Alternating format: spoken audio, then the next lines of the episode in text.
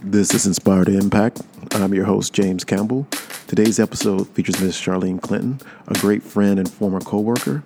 We're going to jump right into this episode, starting now. This is Inspired to Impact, and this is James Campbell once again, back to be with you. Glad to be with you. Today I have with me Ms. Charlene Clinton. How are you doing, Charlene? Hi, Jim. It's good to see you again. Good to see you. Great, great. Well, what I would like for you to do is, first of all, just share with you who you are, what you're currently doing, and anything else you'd like to get us started with. Okay. Well, my name's Charlene Clinton. Uh, I am a native New Englander transplanted to Georgia.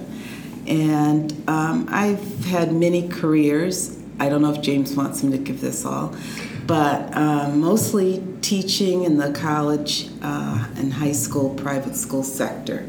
Um, I've also practiced law and been a foreign language textbook editor, so I've seen education um, from many angles. Okay, great. Well, let's go ahead and start off. So, you've had many careers and you've retired at this point. I am. Unofficial, officially retired? This is official this time. It's official? Yes. Well, let's, well, let me ask you this. And how did you, what was your path to education? How did you become an educator or a teacher? Well, it's kind of a funny story because I was a little bit, uh, I had no direction uh, after I graduated from college. So, what I decided to do was to go to grad school to give me some time to figure out what I wanted to do.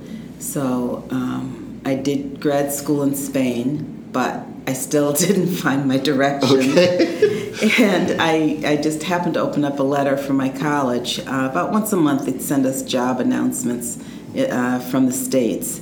And so they said they were looking for a Spanish teacher at a boarding school. Mm-hmm. So um, I responded by mail. I don't think I called them. That's too expensive then. Mm-hmm. But anyway, uh, they quickly got back to me and told me that the dean of faculty was going to be in Barcelona, and they sent me my train fare to drive from to ride from Madrid to Barcelona for an interview. Mm-hmm. So I did that, and uh, it was a very charming couple and it was so funny. I'll never forget this embarrassment that um, the dean had his wife with with him, mm-hmm. and I said to the dean, "Oh, it is so thoughtful of you to bring your mother with you."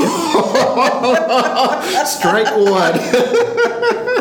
so I thought, "Oh no." He said, "Well, this is my wife." I said, "Oh gosh, I'm not getting this job." Mm. But he hired me on the spot. Okay. And. Um, that's how I started teaching Spanish. Okay, wonderful. Well, how did you end up in Spain, of all places, and how did that influence your life, or did it influence your life? Well, I was a Spanish major mm-hmm. in college, and um, I was lucky to get fully financed to go to go to Spain. You know, with a, a fellowship. Um, that's how I got the money. Okay. And I had been there before, believe it or not, when I was about 16. Um, my grandfather, who had left me $800. Okay. And uh, I told my parents, I said, I'm going to Spain this summer. Mm-hmm. And uh, pulled it all together. And at 16, uh, I went to Spain for six weeks and studied and lived and became very independent. Okay. And, uh, that's where my love of Spain came from. Okay. I do regret not taking advantage of opportunities to study abroad mm-hmm. or to really focus in on languages mm-hmm. outside of, you know, English that mm-hmm. I try to speak. But would you recommend traveling abroad to students and why? What's the benefit of tra- traveling? If it's financially feasible, I recommend every young person I encounter to take advantage of their school's um, junior year abroad program or whatever study or opportunity they have in another country. Mm-hmm. Um, it opens your eyes to other ways of living, mm-hmm. other foods, other music, um, other cultures. Uh, it teaches you how to get along and blend in and work in any circumstance, and just gives you. Um, a, a personal sense of power that you can handle mm-hmm. anything. Okay, great. So, you accidentally stumbled into becoming Yes. an educator, becoming a teacher. Do you remember that first year? And do you have any stories of Yes. difficulty amongst that during that first year? Can you share those? any Yes, I stories? well, my first difficulty was when I went to actually visit the campus Mm-hmm. uh, on the United in the United States. Uh, it's a very wealthy school. I come from probably, I guess, of what you'd call a blue collar background. Okay. And when I got to this campus, which is um, beautiful, it has lakes on it, it has thousands of acres. It's uh, it's got the typical British school brick and the chapel that looks like a cathedral. And I actually left the campus crying, driving all the way for three hours back to my parents' home in Connecticut. I just didn't see how I was going to fit in. Okay. And this that blew me away more than going to Spain. oh wow. Okay. Uh, it was very foreign to me. It was very wealthy. It was very, just very different. Yeah. Yeah. Can you say more about the challenge of having to fit in? What did you, what was it like internally for you? And did you actually have challenges fitting in? And what, Yes, what- I had enormous challenges. And um, aside from, I think maybe there were only three black teachers at that time, uh, I was the only black female. Um, it, um, it was kind of a closed community culturally. Uh-huh. um, you know, very much hermetically sealed and all about itself, and um, really not very welcoming to a black female. There was nothing hostile, not at all. Right. But um, I used to always wonder about these dinner parties they would have, Uh-huh. and they'd try to pair up fema- single females and single males. Uh-huh. and it was the white female and the white male. And so i'm not white. And so every saturday all my colleagues were going to these dinner parties Right. and chatting about them. And you know not being part of that um, i had less to talk about with them. I knew them less. And so i really just devoted myself to my students and to my to my work my teaching Yeah. I remember when I first started in the independent school, and I was one of the only black teachers mm-hmm. in course a course subject area, mm-hmm. and it was awkward for me. And I just remember having a conversation with a English teacher had been there for quite some time, and he said, "The students need to see you in the classroom." Not only the black students that they had, but also the white students, because they needed to see someone uh, black Yes. in authority who wasn't a coach or pushing a broom. And nothing's wrong with that, but they just needed to see other figures of authority. So that was kind of like, for me, the elephant in the room. Mm-hmm. And the fact that he addressed it, it kind of freed my mind to kind of be myself and, Mm-hmm. you know, be the authority in the classroom and be that educator that I knew I could be. So I definitely understand where you're coming Mm-hmm. from with that.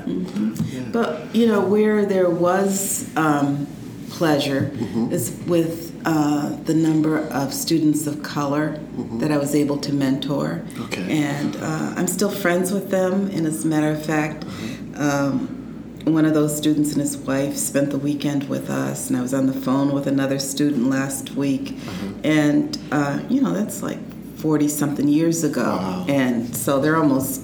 Oh, they'll never be as old as I am. so those relationships and those friendships um, have been with me my whole life. Okay. So, how would you encourage, or what would you say to someone who is who might be in a similar situation now, where they might be the only one, or they're one of a few, and they kind of see themselves as being charged with being a mentor to the students of color? What would you say to them as far as Yeah, no, encouragement? now see, this is a whole different day. Mm-hmm. I mean, I would think when I came along, and maybe when you came along, that was kind of like our understood duty. Personally, we no one had to tell us that.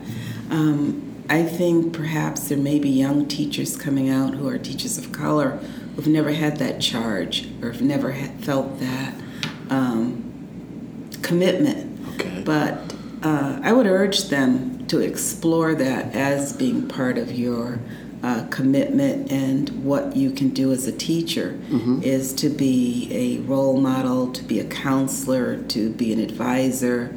uh, to do all professionally that you can for your students of color. Mm-hmm. And not in a way that you're showing favoritism to anyone, right. but in a way that you assure that that generation uh, makes it in a way that you've been able to make it. Okay, all right. So you start off as an educator. Yes. You say you, you were an attorney at one yes. point, and you've had other jobs or yes. careers along the way. Mm-hmm. How did you go in and out, in and out of these various worlds? What are they, what happened? You... Maybe I have a short attention span. We've never tested that. I I just don't know. I, I think I never. I think I was restless, mm-hmm. and I never really. What I really should have done uh, was to have gotten my doctorate in Spanish. I think that's what I always wrestled with. Okay. And um, so didn't get the doctorate in Spanish. Always had an interest in law. Says, oh, okay, so that's, you know, a Juris Doctorate. I'll go get that. Uh-huh. And I did love practicing uh, practicing law. Okay. Um, but it's not compatible with having a small child at home. Okay. So there are always, I guess, maybe adjustments I didn't know how to make, like being a professional and being a full time mom. I mm-hmm. just, I don't know. Okay. and so you were an attorney for a while, then you became a full time mom. Mm-hmm. And then did you transition back into education? Yes. Okay, mm-hmm. right. And so, how long did your life in education span when you put oh, all the oh. pieces together? Uh, probably about 28 years. Okay. Mm-hmm. And it's always been teaching languages, teaching Spanish? No, uh, also taught law. Okay. Mm-hmm. So on the university level, is that what mm-hmm. it was? All right, great. So, what would you say to a person or a student who doesn't value language or the learning of languages? How would you justify this as being a route that you need to take? Because when I was in high school, I didn't take it as seriously as I should have, and mm-hmm. I wish I would have done so as a student. Mm-hmm. So, how would you, what would you say to encourage them to take advantage of the opportunities? Well, first thing I think I'd have to go in my toolbox mm-hmm. and try to pull out all the things that I have to try to make them okay. curious before I'd have the talk to them about the importance. Mm-hmm. Um, that anything that they're interested in English, they can be interested in it in that foreign language. Okay. And you try to you know, find out what that interest is. If it's music, then you go for the music. If it's dance, you go for the dance. If it's literature, you try to uh, pique their curiosity about um, a, a, genre that was, you know, typically um, South American, that was um, of the Americas, uh-huh. that was not of the European canon, let's say. And, um, you know, if it's sports, you try that angle. You just try to be as broad as you can in the material that you that you use. Okay. Something piques their interest, and once they find that little area, then you can start having that discussion. Okay. But you urge your students to speak Spanish when they go to a restaurant, when they encounter someone who looks like they might be a little confused in the airport and they don't speak English and you think they speak Spanish. Uh, and it's just those little interactions. Uh-huh. And that's when my kids are the most excited. Do you know what I did yesterday? Do you know what I did yesterday? Um, I helped someone this, I helped someone that. Um, uh-huh. I ordered this by myself. Um, it's, yeah, you got to find where the soft spot is. Work on it. Okay. I love the fact you mentioned going into your toolbox. Mm-hmm. And we, in the world of education, you always hear about different strategies mm-hmm. or different policies that are being put in place or mm-hmm. whatever the new initiative might be.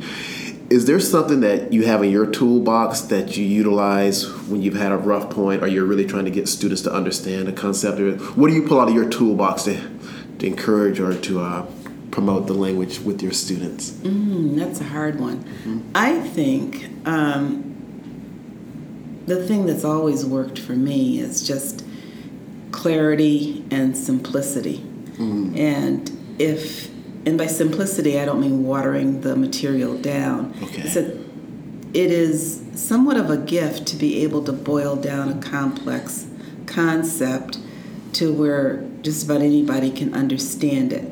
And I think some teachers don't grasp that, and they are speaking uh, as a college professor or the expert, but there's always a way to explain a concept clearly, succinctly, and in a way that can be remembered. So if you can strive toward that strategy or that characteristic in your teaching, Okay. um, I, I think students really value that. So you're retired now. Yes. So what are you doing with yourself on a day to day basis, just to keep yourself energized or keep yourself? What are you, What are you up to? Um, I've always uh, practiced Pilates Okay. uh, until I had a, a back injury, but I'm back at it, and uh, that that's my love. And um, I was ballroom dancing. I can't decide if I want to get back into that or not. I mean, I have since I've been in Georgia, but I haven't found the right studio. Now that's kind of like finding the right school, or I can't explain that. Uh huh. Um, so that, and um, although we don't have a yard, I have a large deck. I've always been a huge gardener. Okay. So I'm gardening on my deck. And I'm reading. Um, I'm on the uh, Homeowners Association board. That keeps me busy. Okay. Um, just a lot of things. I think that I'm a good helpmate to my spouse, so that keeps me busy. Um, you know, because we're both teachers, so we exchange ideas. Okay. Excellent. Well, Charlene, I appreciate your time today. Okay. And I what a lot more to say. Yeah, by the way. so, so this is not enough. We got to have more time for you. But what I would like to do is close out our conversation today with mm-hmm. asking you one final question. Mm-hmm. If you had one word to describe yourself, mm-hmm. what would that word be and why? And that's not that's not fair because then I, I would just say I, I'm not gonna say I'm describing myself. I'm gonna say how I feel. Okay. I feel powerful Okay. And why? Why do you feel powerful? What things? because I see the fruit of all my years of education, of study, um, of working with people and for people, and um, it just makes me feel like I've done something. Oh, excellent. Well, Charlene, thank you for being a part of Inspired to Impact. I look forward to hearing more about life as in retirement and mm-hmm. how you're empowering others to do great things. Thanks, James. Thank you. Have a great day. You too.